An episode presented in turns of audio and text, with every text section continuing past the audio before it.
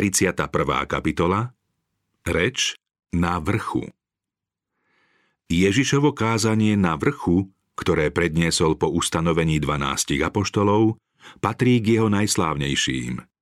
Bolo síce určené učeníkom, ale obsahuje zásady zmysluplného života pre všetkých ľudí.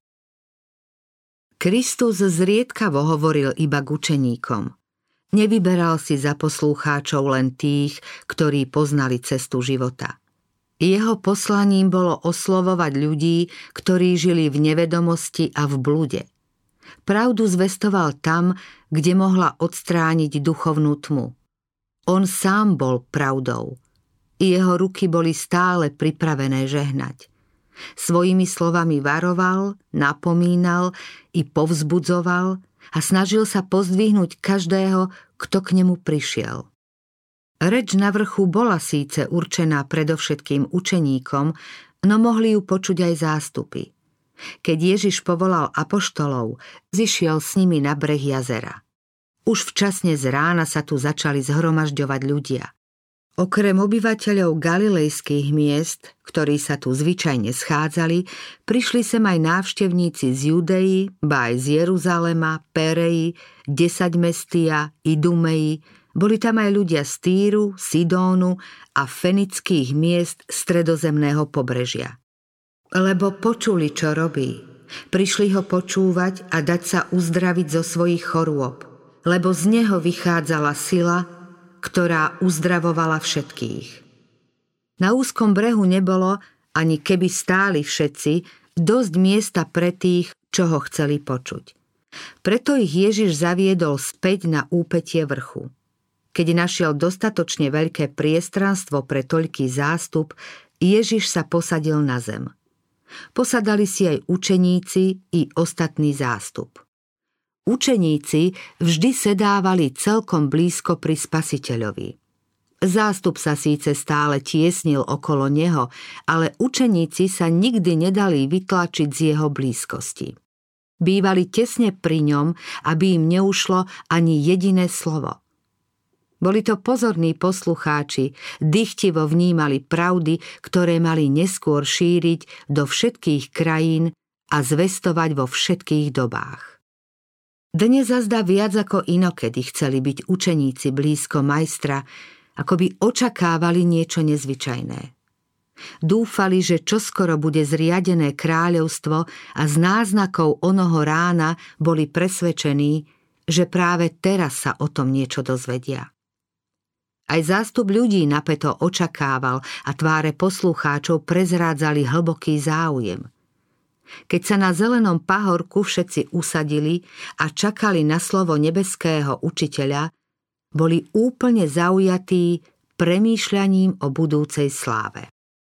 V zástupe boli aj zákonníci a farizeji, ktorí očakávali deň, keď ovládnu nenávidených Rimanov a dosiahnu bohatstvo a lesk svetovládnej ríše. Chudobní rolníci a rybári túžili po slovách istoty, že ich biedne chatrče, chudobná strava, namáhavá lopota a strach z nedostatku sa zmenia na príbytky hojnosti a že ich čaká bestarostný život. Mysleli si, že im Kristus namiesto jediného oblečenia, ktorým sa priodievali cez deň a prikrývali v noci, dá bohaté a drahé rúcha ich utláčateľov. Srdcia prítomných naplňalo hrdé očakávanie, že Izrael ako Boží vyvolený ľud čoskoro predstihne všetky národy a Jeruzalem bude povýšený na hlavné mesto Svetového kráľovstva. Kristus ich velikářské nádeje sklamal. Vo svojej reči na vrchu chcel napraviť následky nesprávnej výchovy a svojim poslucháčom podať pravdivý obraz o svojom kráľovstve i o sebe samom. Milné predstavy ľudu však priamo nevyvracal. Videl utrpenie sveta, ktoré spôsobil hriech, preto im nelíčil ich vlastnú biedu vo všetkých podrobnostiach. Hovoril o niečom neskonale lepšom, než čo dosiaľ poznali. Zoznamoval ich s podmienkami vstupu do Božieho kráľovstva a úsudok o jeho podstate prenechal im. Pravdy, ktoré zvestoval, sú pre nás práve také dôležité, ako pre zástupy, ktoré ho vtedy počúvali. Aj my si potrebujeme osvojiť hlavné zásady Božieho kráľovstva. Blahoslavený chudobný duchom Prvé slová Kristovej reči na vrchu boli slová požehnania. Blahoslavení sú tí, čo poznajú svoju duchovnú úbohosť a cítia potrebu vykúpenia. Evanielium sa má zvestovať chudobným, nie pyšným, ktorí si myslia, že sú duchovne bohatí a nič nepotrebujú. Je určené pokorným a skrúšeným – je len jediný liečivý prameň proti chorobe hriechu a to prameň pre chudobných duchom. Pyšný človek si chce spasenie zaslúžiť. Právo na vstup do neba a spôsobilosť žiť v ňom dáva len Kristova spravodlivosť. Pán nemôže urobiť nič pre duchovnú obnovu, kým človek nie je presvedčený o vlastnej slabosti, kým sa nezriekne svojej sebestačnosti a kým sa bezvýhradne neodovzdá Bohu. Len potom môže prijať dar, ktorý mu chce dať Boh. On nič neodmietne tomu, kto si uvedomuje svoju biedu. Taký človek má neobmedzený prístup k tomu, v ktorom je všetka plnosť lebo takto vraví vyvýšený a vznešený obyvateľ väčšnosti, ktorého meno je svetý. Prebývam na výšinách a vo svetosti, aj pri tom, kto je skrúšený a pokorný duchom, aby som oživil ducha pokorných a oživil ducha skrúšených. Blahoslavený žalostiaci Blahoslavení žalostiaci, lebo oni budú potešení. Kristus tým nepovedal, že nárek sám o sebe môže človeka zbaviť viny hriechu. Neuznáva žiadnu predstieranú či zámernú pokoru. Žalosť v tomto prípade neznamená trudnomyselnosť či nariekanie. Ak sa trápime nad hriechom, potom sa smieme radovať zo vzácnej prednosti, že sme Božími deťmi. Často nás kľúčujú nepríjemné následky vlastných zlých činov. To však ešte nemusí byť ozajstné pokánie. Pravý zármutok nad hriechom v nás prebúdza Duch Svetý. On nám ukazuje na našu nevďačnosť, ktorá znevažuje a zarmucuje Spasiteľa. Je to Boží duch, kto nás vedie k pokániu a pod kríž. Každý náš hriech Ježiša znova zraňuje – pri pohľade na toho, ktorého sme ranili, trúchlíme nad hriechmi, ktorému spôsobili smrteľnú úzkosť. Taký zármutok vedie k tomu, že sa ochotne zriekame hriechu. Svet možno taký zármutok nazve slabosťou. V skutočnosti je však silou, ktorá trvalým putom lásky spája kajúcnika s nekonečným Bohom. Svedčí o tom, že Boží anieli vracajú človeku to, čo svojim prestúpením a zatvrdilosťou stratil. Slzy toho, kto vyznáva svoje hriechy, sú len kvapkami dažďa, po ktorom výjde slnko svetosti. Zármutok je predzvesťou radosti, ktorá sa v človeku stane živým zdrojom. Len poznaj svoju vinu, že si sa spreneverila hospodinovi, svojmu Bohu. Moja tvár sa nebude mračiť na vás, lebo som milostivý. Znie výrok hospodinov. Pán zasľúbil smútiacim Siona veniec na miesto popola, olej radosti na miesto smútočného rúcha, chválospev na miesto malomyselnosti. Potešuje však aj tých, čo žalostia v súžení a zármutku. Lepšia je trpkosť zármutku a poníženia, než hriešna spokojnosť. V utrpení nám Boh zjavuje tienisté stránky našej povahy, aby sme jeho milosťou mohli nad svojimi nedostatkami zvíťaziť. Otvárajú sa nám neznáme kapitoly vlastného života a musíme sa rozhodnúť, či Božie napomenutie a rady príjmeme. V ťažkostiach by sme nemali reptať ani nariekať. Proti ruke Ježiša Krista by sme sa nemali búriť ani jej uhýbať – ale pokoriť sa pred Bohom. Božie cesty sú nejasné len tomu, kto chce všetko vidieť len v príjemnom svetle.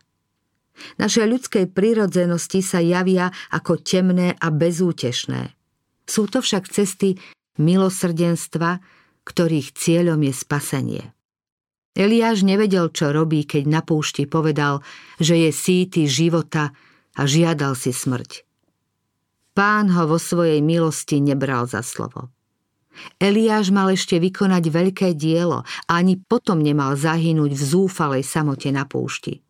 Nemal zostúpiť do prachu, ale v sláve nebeských vozov vystúpiť k trónu na výsostiach. Božie slovo zarmúteným znie. Videl som jeho cesty, ale uzdravím a povediem ho, odplatím mu potešením. Na radosť obrátim ich smútok a poteším a rozradostím ich požiali. Blahoslavený tichý Blahoslavený tichý Mali by sme oveľa menej ťažkostí, keby sme vlastnili Kristovu tichosť. Ak sa majstrovi podobáme pokorou, potom sa povznesieme na durážky, nevľúdnosť a nepríjemnosti každodenného života prestaneme sa tým znepokojovať. Najväčším dôkazom ušľachtilosti kresťana je seba ovládanie. Ten, kto si v ponižujúcich a tiesnivých okolnostiach nevie zachovať pokojného a dôverujúceho ducha, bráni Bohu, aby v ňom zjavil svoju dokonalú povahu. Pokorné srdce je silou, ktorá Kristovým nasledovníkom pomáha výťaziť a svedčí o ich spojení s nebom. Lebo je vyvýšený hospodin a predsa vidí poníženého a pozná pyšného zďaleka. Boh hľadí milostivo na tých, čo svojim správaním zjavujú Kristovu tichosť a pokoru. Svet môže nimi pohrdať, on si ich však vysoko cení – Nebeskými bránami nevojdu len múdri, významní, štedrí, usilovní, nadšení a horliví služobníci. Nebeské brány budú doširoka otvorené chudobným v duchu, ktorí túžia po trvalej prítomnosti Krista pokorným srdcom, ktorých najväčšou túžbou je konať Božiu vôľu. Oni budú medzi tými, čo si rúcha očistili a vybielili v krvi baránkovej. Preto sú pred Božím trónom a dňom i nocou mu slúžia v jeho chráme. A ten, čo sedí na tróne, bude prebývať nad nimi. Blahoslavený hladný a smedný po spravodlivosti. Blahoslavený hladný a smedný po spravodlivosti. Pocit nehodnosti prebúdza hlad a smed po spravodlivosti, a táto túžba nebude sklamaná. Kto prijíma Ježiša do svojho srdca, spoznáva jeho lásku. Kto chce získať podobu Božej povahy, nájde pokoj. Duch Svetý nikdy neopúšťa bezmocného človeka, ktorý hľadí na Ježiša. Zoznamuje ho s Kristom a jeho láskou. Keď človek upiera svoj zrak na Krista – Duch Boží neprestane vo svojom diele, kým sa v človekovi neobjaví Boží obraz. V srdci človeka bude čistá láska, ktorá mu umožní dosiahnuť vyššie ciele a hlbšie poznanie nebeských vecí. Všetkého sa mu dostane v plnosti. Blahoslavený, hladný a smedný po spravodlivosti, lebo oni budú nasýtení blahoslavený milosrdný a čistého srdca. Milosrdní okúsia milosrdenstvo a ľudia čistého srdca budú vidieť Boha.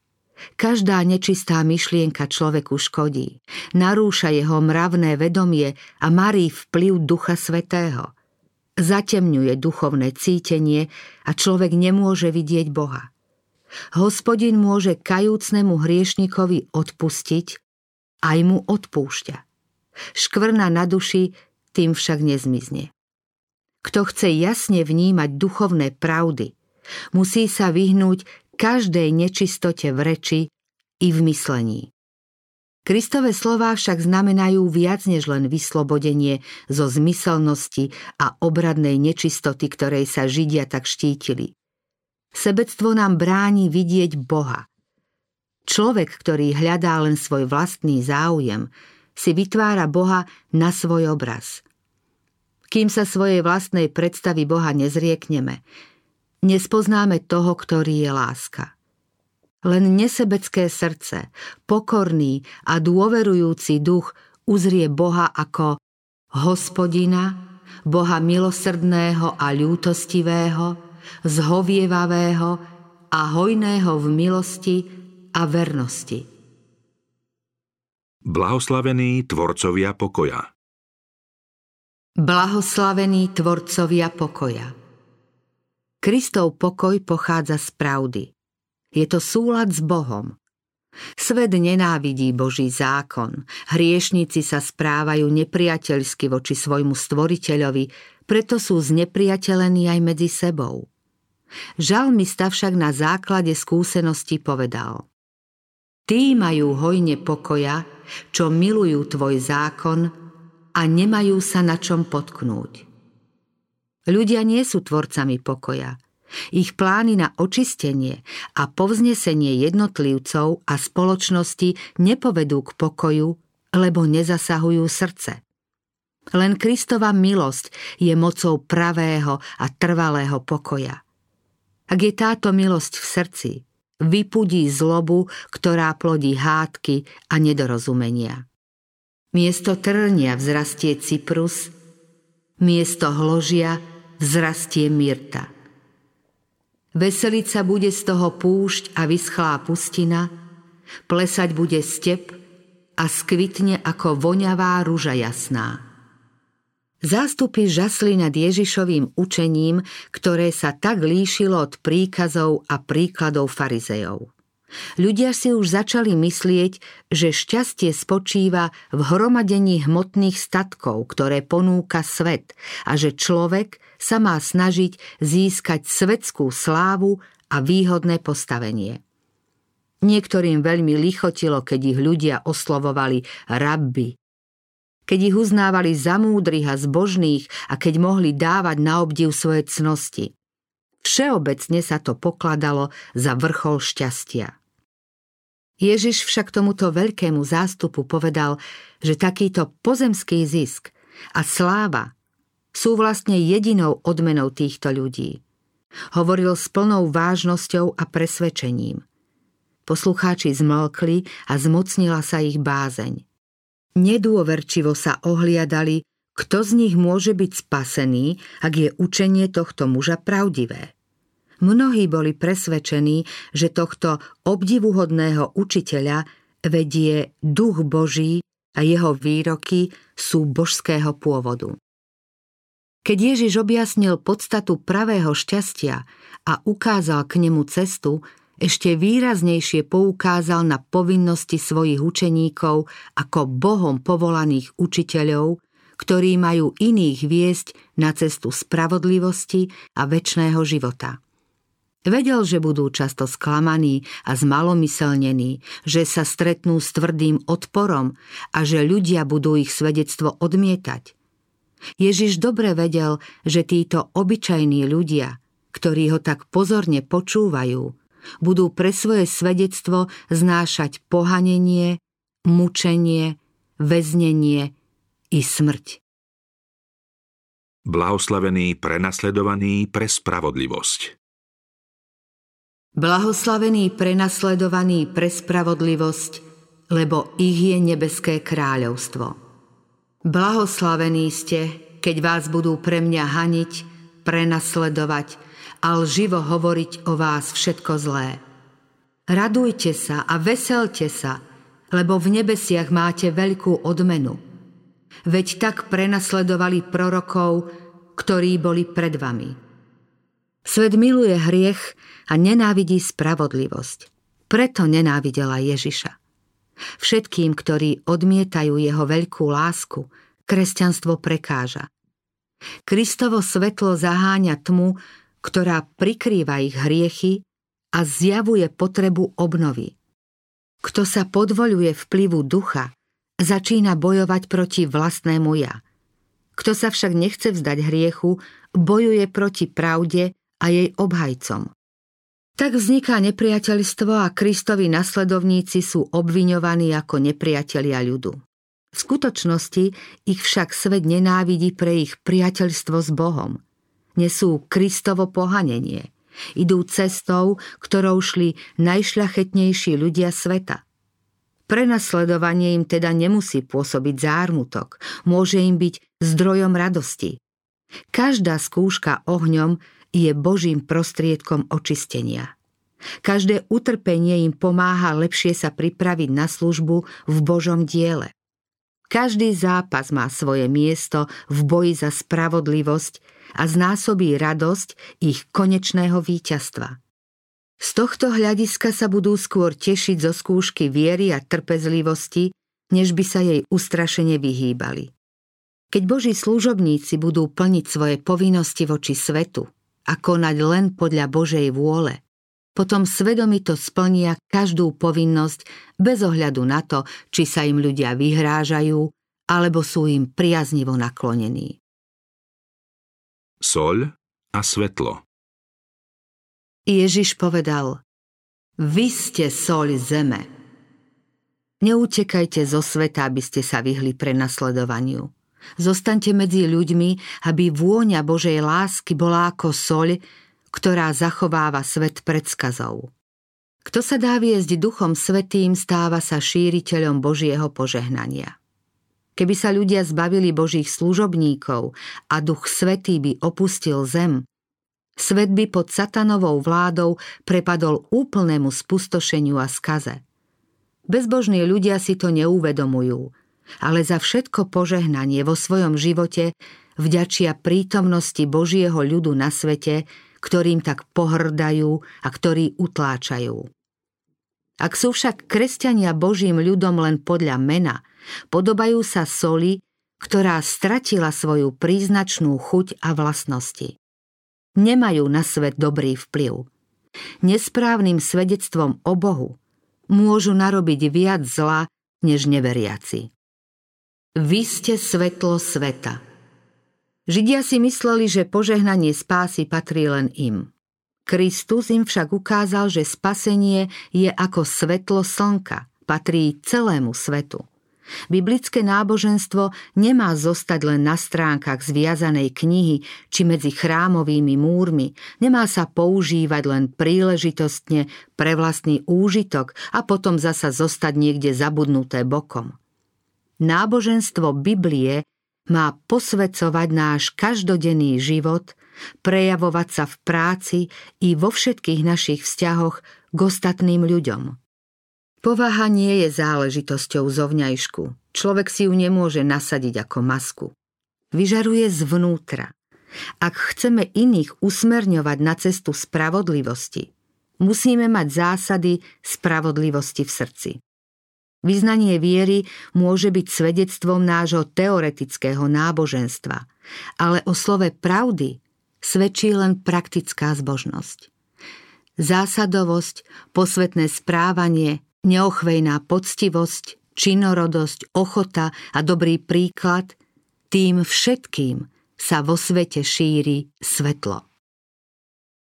Platnosť zákona Ježiš sa síce nezdržiaval vymenúvaním jednotlivých prikázaní zákona, svojim poslucháčom však ani v najmenšom nenaznačil, že by chcel zrušiť jeho požiadavky. Vedel, že špehovia pozorne sledujú každé jeho slovo, aby ho mohli prekrútiť a použiť pre svoje zámery.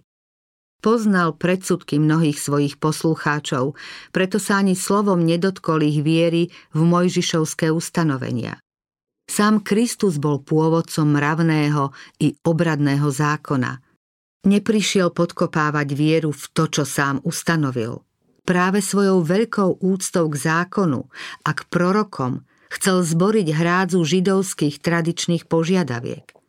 Súčasne zbavoval zákon falošných výkladov, no úzkostlivo varoval svojich učeníkov pred tým, aby sa vzdávali životne dôležitých práv ktoré boli Židom zverené.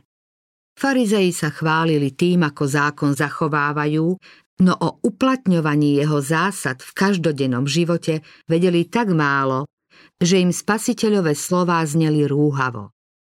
Keď odstraňoval nános, pod ktorým bola pravda, nazdávali sa, že odstraňuje pravdu samu. Šepkali si, že zľahčuje zákon.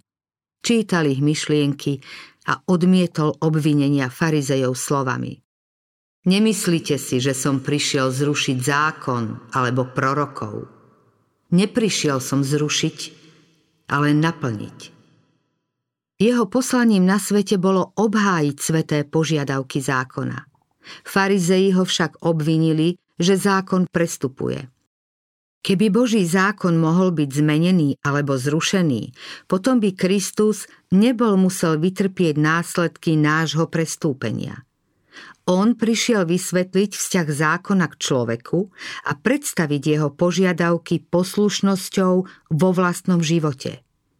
Boh nám dal svoje sveté prikázania z lásky. Zjavením zásad spravodlivosti nás chce chrániť pred následkami prestúpenia. Zákon je výrazom Božieho zmýšľania. Ak ho príjmeme v Kristovi, stáva sa aj našim myslením – Povznáša nás nad moc našich prirodzených žiadostí a sklonov i nad pokušenie, ktoré vedie do hriechu. Boh chce, aby sme boli šťastní.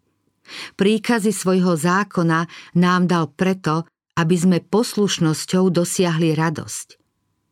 Keď pri Ježišovom narodení anieli spievali Sláva na výsostiach Bohu a na zemi pokoj ľuďom dobrej vôle – Oznamovali vlastne zásady zákona, ktorý prišiel zvelebiť a osláviť.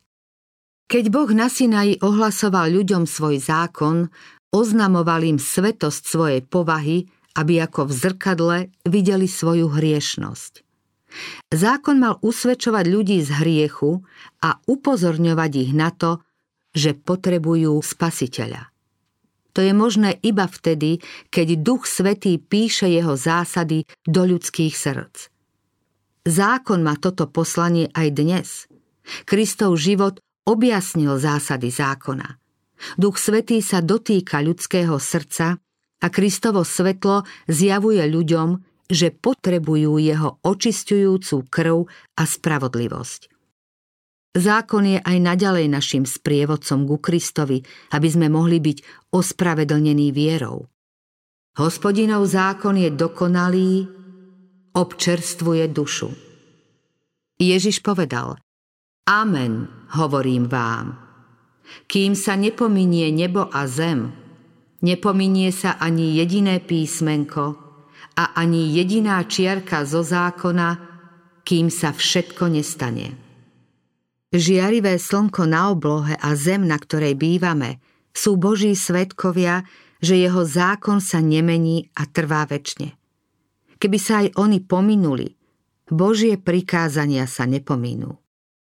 Ľahšie pominie nebo i zem, ako by zo zákona vypadla jediná čiarka. Predobrazný systém, ktorý predstavoval Ježiša ako Božieho baránka, mal byť jeho smrťou zrušený. Príkazy desatora sú však také nezmeniteľné ako Boží trón. Keďže hospodinov zákon je dokonalý, každá zmena v ňom môže byť len od zlého.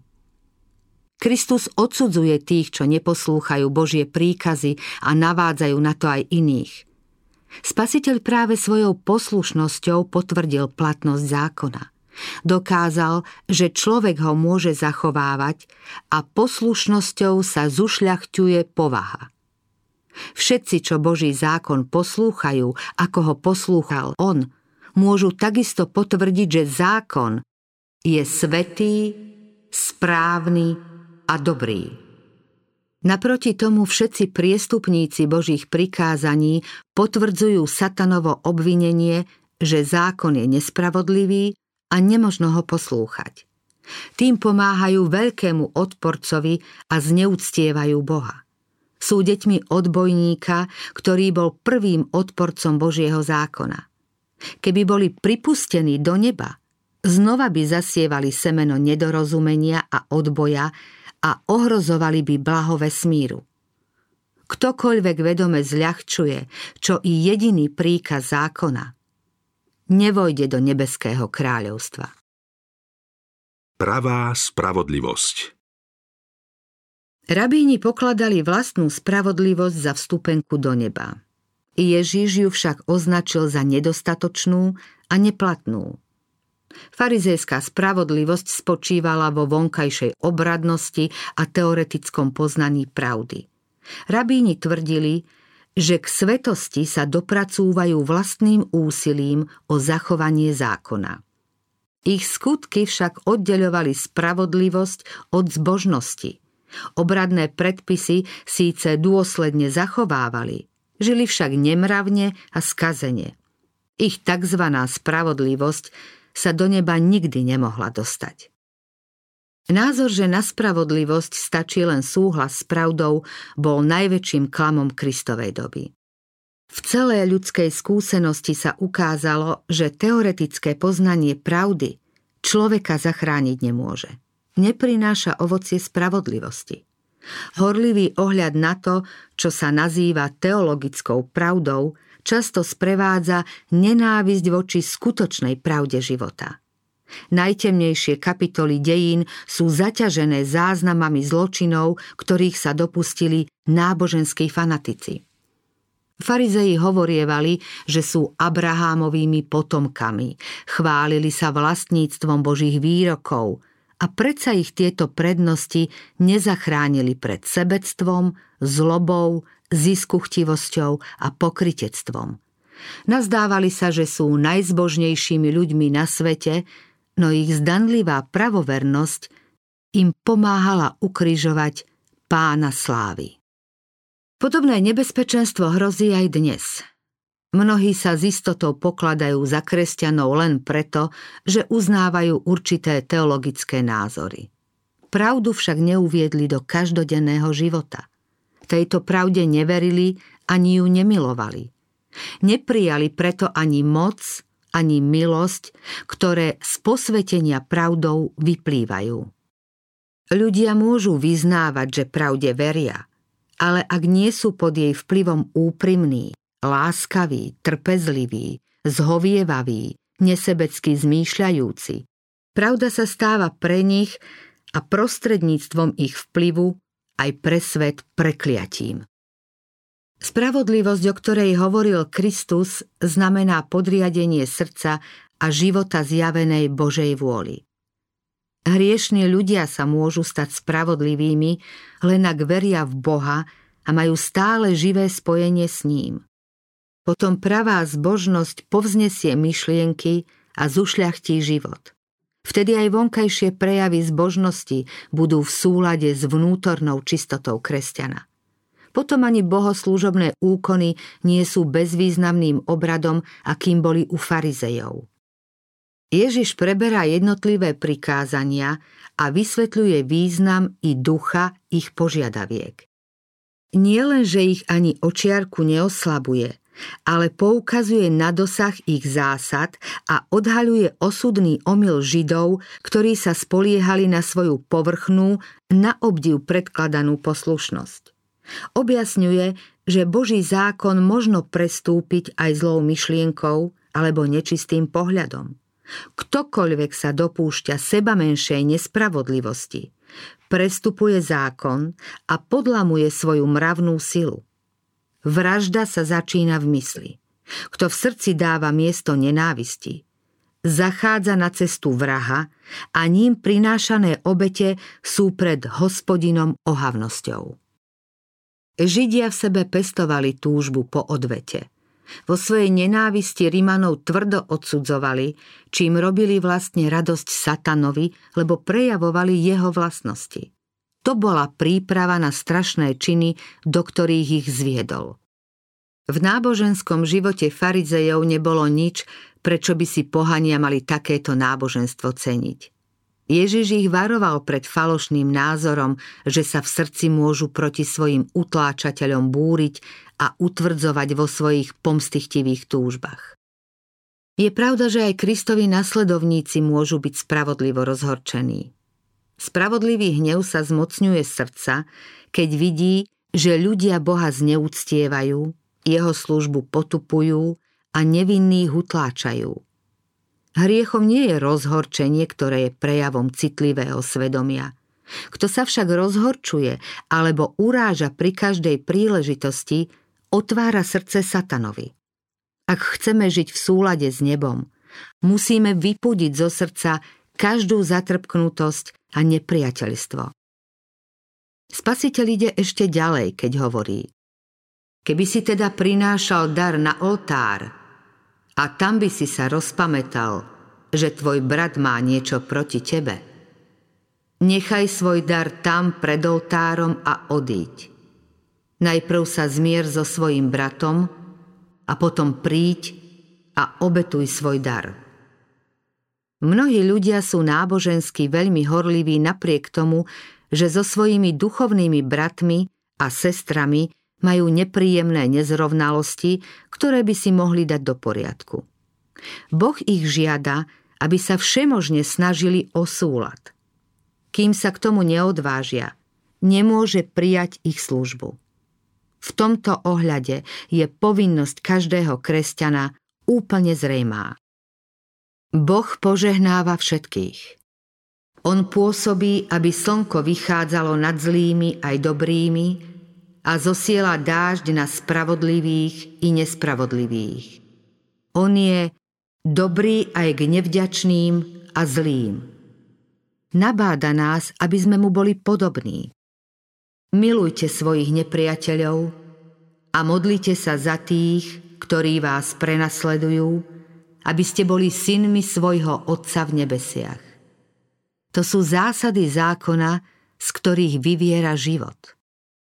Boží ideál pre veriacich presahuje všetky ľudské predstavy. Vy teda buďte dokonalí, ako je dokonalý váš nebeský Otec. Tento príkaz je zasľúbením. Plán vykúpenia predvída naše úplné vyslobodenie zo satanovej moci. Skormutenú dušu Kristus zbavuje hriechu.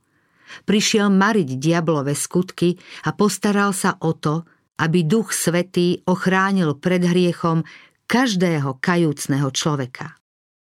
Ani jediný zlý čin nemožno ospravedlniť satanovým pôsobením. Pôvodca hriechu jasá, keď počuje, ako sa Kristovi nasledovníci vyhovárajú na svoje povahové nedostatky. Práve tieto výhovorky vedú do hriechu. Hriech sa však nedá ospravedlniť ničím. Každé Božie dieťa môže dosiahnuť posvetenú povahu podľa vzoru Kristovho života. Ideálom kresťanskej povahy je podobnosť Kristovi – ako bol syn človeka dokonalý vo svojom živote, podobne dokonalí majú byť aj jeho nasledovníci vo svojom živote. Ježiš bol vo všetkom podobný svojim bratom. Mal ľudské telo, aké máme my, mával hlad, smet a cítil únavu. Živil sa pozemským jedlom a osviežoval spánkom. Mal podobný údel ako človek, no predsa bol nepoškvrnený Syn Boží. Bol to Boh v tele. Jeho povaha má byť našou. Pán svojim nasledovníkom ústami Apoštola hovorí Aké spojenie je medzi chrámom a modlami? A my sme predsa chrám Boha živého, ako povedal Boh. Prebývať budem v nich a prechádzať sa a budem im Bohom a oni mi budú ľudom.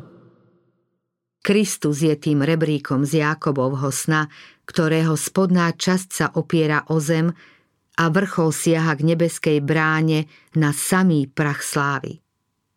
Keby rebrík bol len o niečo kratší a nesiahal by celkom na zem, zahynuli by sme. Kristus však za nami prichádza, nech sme kdekoľvek. On vzal na seba našu ľudskú prirodzenosť a zvíťazil, aby sme mohli prijať jeho prírodzenosť a mohli tiež zvíťaziť. Prišiel v podobe hriešného tela. Žil však bezhriešným životom.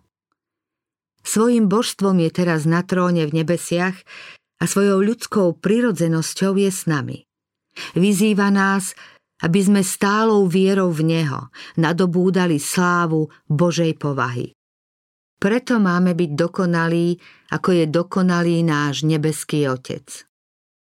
Ježiš ukázal, v čom spočíva spravodlivosť a v Bohu zjavil jej zdroj. Teraz sa obrátil k praktickým povinnostiam.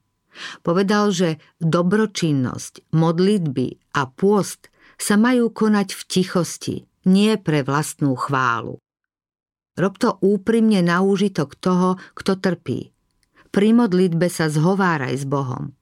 Keď sa postíš, nechod s opadnutou tvárou, nerozmýšľaj len o sebe. Srdce farizeja je ako pustá, neužitočná pôda, z ktorej nevyklíči jediné semienko nebeského života. Službu podľa Božej vôle koná ten, kto sa bezvýhradne odovzdá Bohu. V spoločenstve s Bohom sa ľudia stávajú Božími služobníkmi tým, že vo svojej ľudskej prirodzenosti zjavujú Božiu povahu. Služba úprimného srdca býva hojne odmenená. Tvoj otec, ktorý vidí to, čo je v skrytosti, ti odplatí. Naša povaha sa utvára životom, ktorý žijeme pod vplyvom Kristovej milosti. Človek získava pôvodnú krásu, nadobúda vlastnosti Kristovej povahy a postupne sa začína objavovať obraz Božieho syna. V tvári tých, čo žijú podľa Božej vôle a pracujú v Božom diele, badať nebeský pokoj. Žijú v nebeskom ovzduší. Týmto ľuďom sa Božie kráľovstvo začalo už tu. Spolu s Kristom sa radujú, že sú ľuďom na požehnanie. Dostali prednosť, že smú byť v majstrovej službe. Povolal ich k svojmu dielu, aby pracovali v jeho mene. Nikto nemôže slúžiť dvom pánom. Nikto nemôže slúžiť dvom pánom. Bohu nemožno slúžiť rozdeleným srdcom – Biblické náboženstvo nie je jedným z mnohých náboženských prúdov. Jeho vplyv má byť rozhodujúci, má všetky ostatné prevyšovať a presahovať. Nemá sa podobať farbe, ktorá látku kde tu zafarbí, ale musí preniknúť celý život, ako keď je látka do farebného roztoku celkom ponorená a všetky jej vlákna sú síto a natrvalo sfarbené. No ak tvoje oko bude zakalené, celé tvoje telo bude plné tmy. Ak teda svetlo v tebe je tmou, aká veľká bude sama tma? Úprimnosť, čistota a cieľa vedomosť sú predpoklady prijatia Božieho svetla. Kto chce pravdu poznať, musí byť ochotný prijať všetko, čo zjavuje. Nesmie povoľovať nesprávnym názorom. Váhať či kolísať v otázke pravdy znamená voliť temnotu bludu a satanský klam. Svetská múdrosť a trvalé zásady spravodlivosti nesplývajú nepozorovane jedna z druhou ako farby dúhy. Večný boh určil medzi nimi zreteľnú deliacu čiaru. Medzi povahou podobnou Kristovej a vlastnosťami satana je taký rozdiel, ako medzi svitom slnka na poludnie a polnočnou tmou.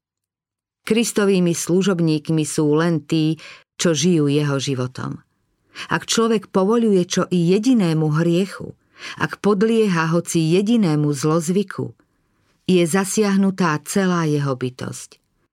Človek sa stáva sluhom neprávosti. Tí, čo sa rozhodli slúžiť Bohu, môžu sa bezpečne spoľahnúť na jeho starostlivosť. Kristus poukázal na nebeské vtáctvo i poliné kvety a vyzval svojich poslucháčov, aby sa nad nimi zamysleli. Pozrite sa na nebeských vtákov. Nesejú, nežnú a nezhromažďujú obilie do sípok a váš nebeský Otec ich živí. Miera Božej starostlivosti zodpovedá postaveniu, ktoré má jeho výtvor medzi ostatným stvorením. Boh bdie aj nad nepatrným vrabčekom. Náš nebeský Otec nestráca zo zreteľa ani lúčne kvety či trávu a neprestáva sa o ne starať. Ľaliám dal takú krásu, že zatieňujú aj krásu kráľa Šalamúna. O čo viac dbá o človeka, ktorého stvoril na svoj obraz a pre svoju slávu. Chce, aby jeho deti zjavovali jeho povahu. Podobne ako lúče slnka dávajú kvetom rozmanité jemné sfarbenie, tak Boh obdarúva dušu krásou svojej vlastnej povahy. Všetci, čo sa rozhodujú pre Kristovo kráľovstvo lásky, spravodlivosti a pokoja a ostatné záležitosti podriadujú jeho záujmu, sú spojení s nebeským svetom a dostanú všetko, čo pre pozemský život potrebujú. V knihe Božej prozreteľnosti, v knihe života, má každý z nás svoju stránku. Na nej je podrobný záznam celého nášho života – Spočítané sú aj vlasy na našej hlave. Boh na svoje deti stále pamätá. Základné pravidlá života Nebuďte teda ustarostení o zajtrajšok. Deň čo deň máme ísť za Kristom. Boh nám nedáva pomoc pre zajtrajšok. On nedáva svojim deťom všetky pokyny pre celú ich životnú cestu naraz. Boli by z toho zmetené. Hovorí len to, čo si môžu zapamätať a čo vládzu aj uskutočniť. Sila a múdrosť, ktorú Boh dáva, sú určené pre naše súčasné potreby.